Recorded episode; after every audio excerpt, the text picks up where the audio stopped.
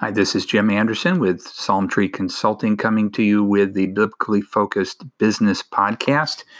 And I've started talking about some of the basic minimum things we need to be thinking about as Christian business owners, Christian entrepreneurs.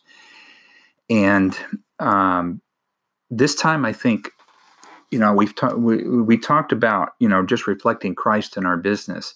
And how difficult that can be in reality. So the next thing is we need to be accountable. We need to have some kind of accountability relationship or relationships to help us to maintain that standard. Not to beat us over the head or anything like that, but it's just to help us. And it's biblical for us to have accountability partners, and those accountability partners need to be the right ones. There's nothing more important right now for the leaders and people that are in position of authority than to have accountability, because people in authority have a lot of power and can get away with doing things that are not right to do. Simply because of the power that they have. And we see this in our politics. Because what happens is we use our authority and are able and willing to surround ourselves with people who support our decisions without question. And, this might seem to make life a lot easier, and you're able to get things done without having to struggle. But we need checks and balances.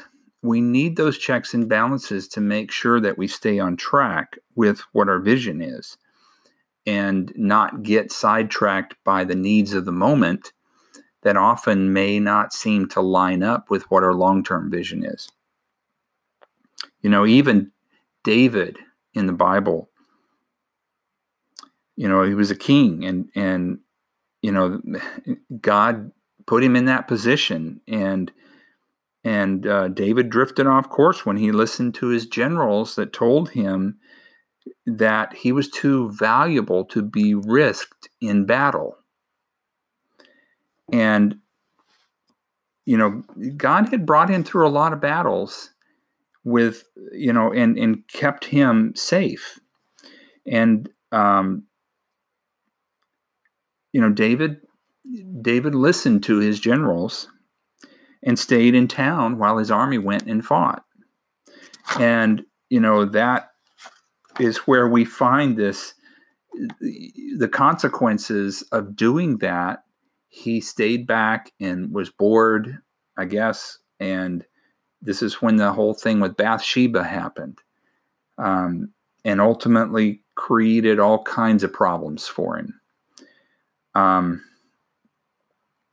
And that's, why we need to be held accountable. We need to do what we're supposed to do, what God has called us to do, and to do it according to his standards, to the best of our ability.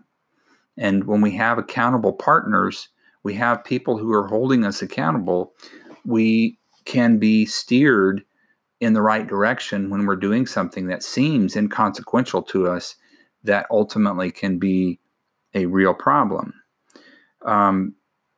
Now, those who have employees and have fairly substantial businesses might be thinking, well, I have a board of directors and I'm accountable to them. We hold regular meetings and I report to them. But what happens in reality? And I've been a business owner, and I didn't have a board of directors, but I had a board of advisors, which is, similar, but has, a little bit different function. And what happens a lot of times in this situation where when you have a board is when you have a strong leader that's leading the company, that board just simply rubber stamps what the leader says. And so that is not really the kind of accountability that we're talking about here. What we need is to find a different way of doing that. And one way that God's word tells us to do that, I mean, there's a number of ways that's discussed in Scripture, but one is, if we're married, is to take to seek the counsel of our wives. Any leader that is married needs to do this. And you know, this could also apply to women seeking the counsel of their husbands if they're the business owner or the CEO or whatever, because we're getting more of those these days. It applies both ways. And what it says in Scripture to support this would be in Genesis 2, verse 24. For this cause a man shall leave his father and his mother, and shall cleave to his wife, and they shall become one flesh. Now, if this relationship is one flesh, doesn't it make sense that it's not just non-business, but it's in business as well? Shouldn't our spouses be informed in what's going on in our business and being part of the big decisions that we make that are going to affect them too, because we are one in the flesh. You know, we are one. We're married, and God expects us to we're better with our wives because they are our helpmates, and they can bring a perspective that is different than what we have that can help us stay on the right track. When I owned my business in the 90s, which is the most successful business that I've had, and I've just had a string of failures after that. But when I did have that successful business, I did take the counsel of my wife many times, and sometimes I didn't. And what was important is remembering the biblical principles. You know, my wife is not perfect either, and in fact, she was a very, very good salesman, and she would do things that salespeople did. And, you know, with that which brings up the idea that many times we do what is normal in our industry.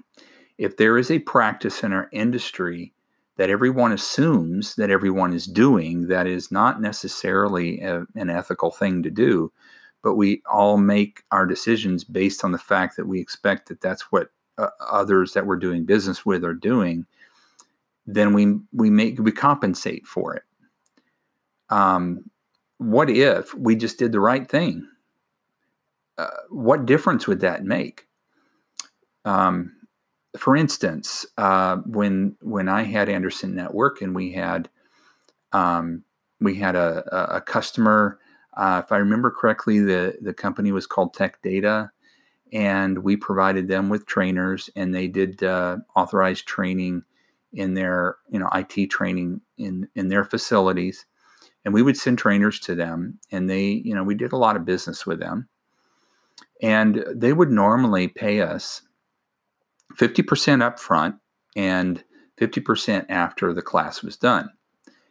And we would take these deposits, and we'd had to track those and make sure that, you know, everything matched up. And what happened in the midst of that is we found out that we were paid twice.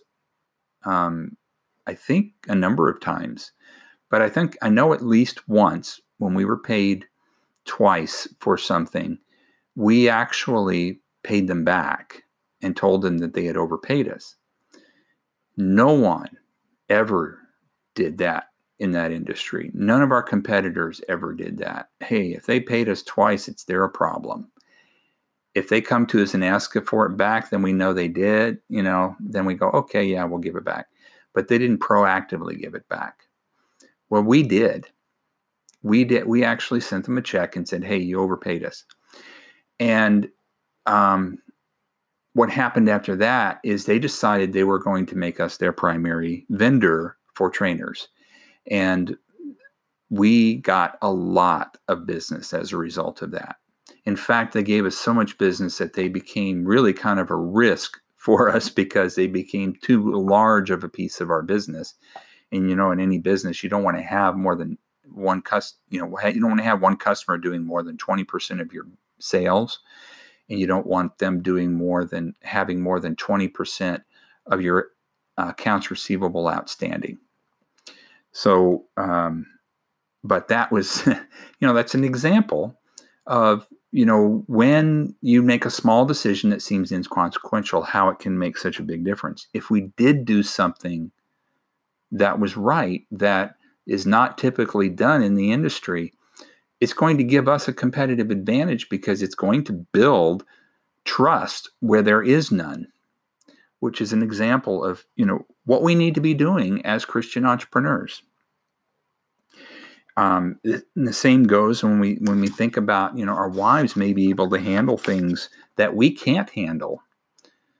If we seek their counsel, we may find that there are delicate situations in the relationships with our employees that they may be better at handling to get a good outcome rather than us just coming off the cuff and saying, hey, you're fired for whatever reason.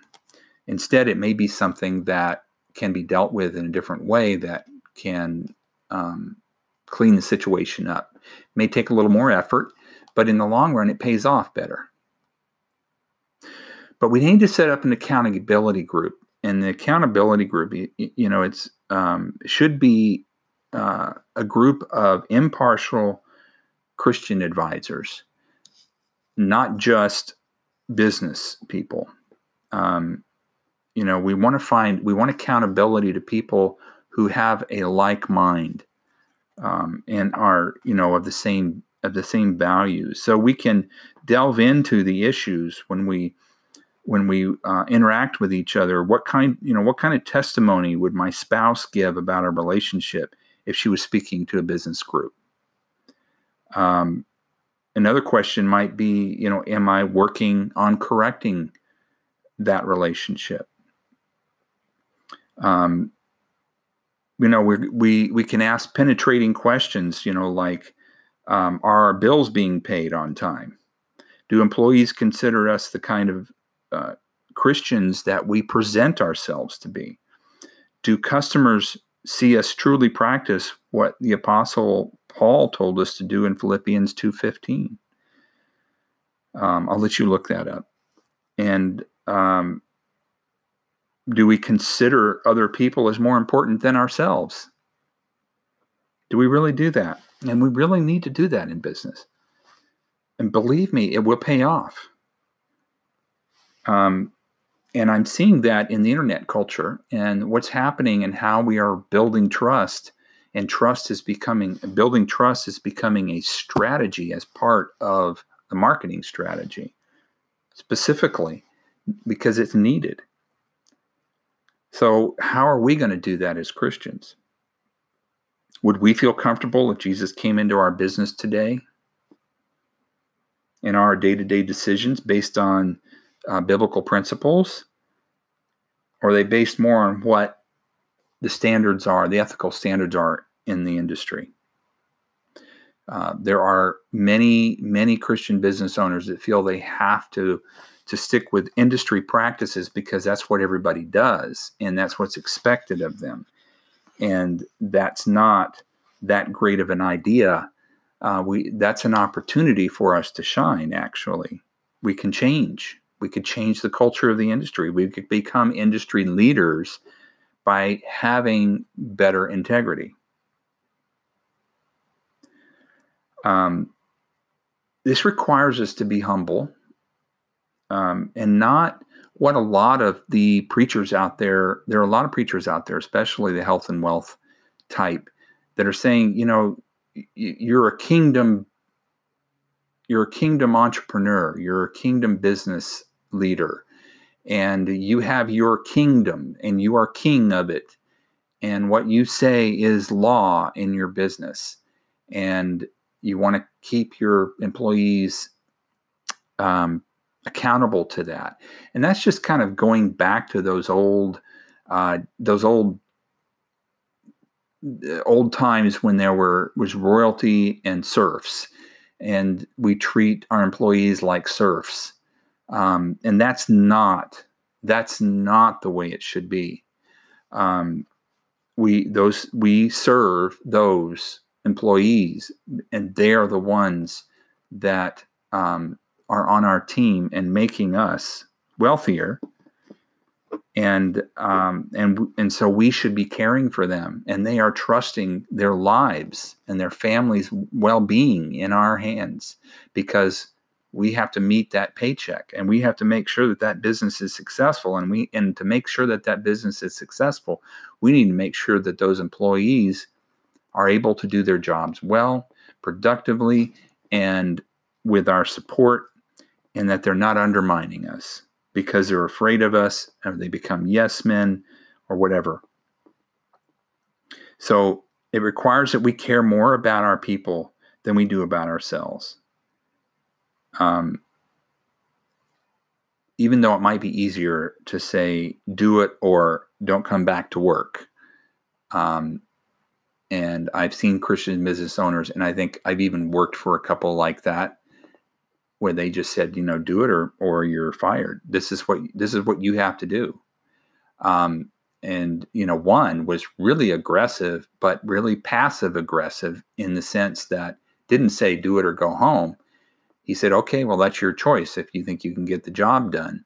But then he plotted to find a way to get rid of me, and eventually did. So I know this has gone long. Accountability is an important topic, and it's as Christian entrepreneurs, we need to take that seriously. With that said, we'll talk to you next time.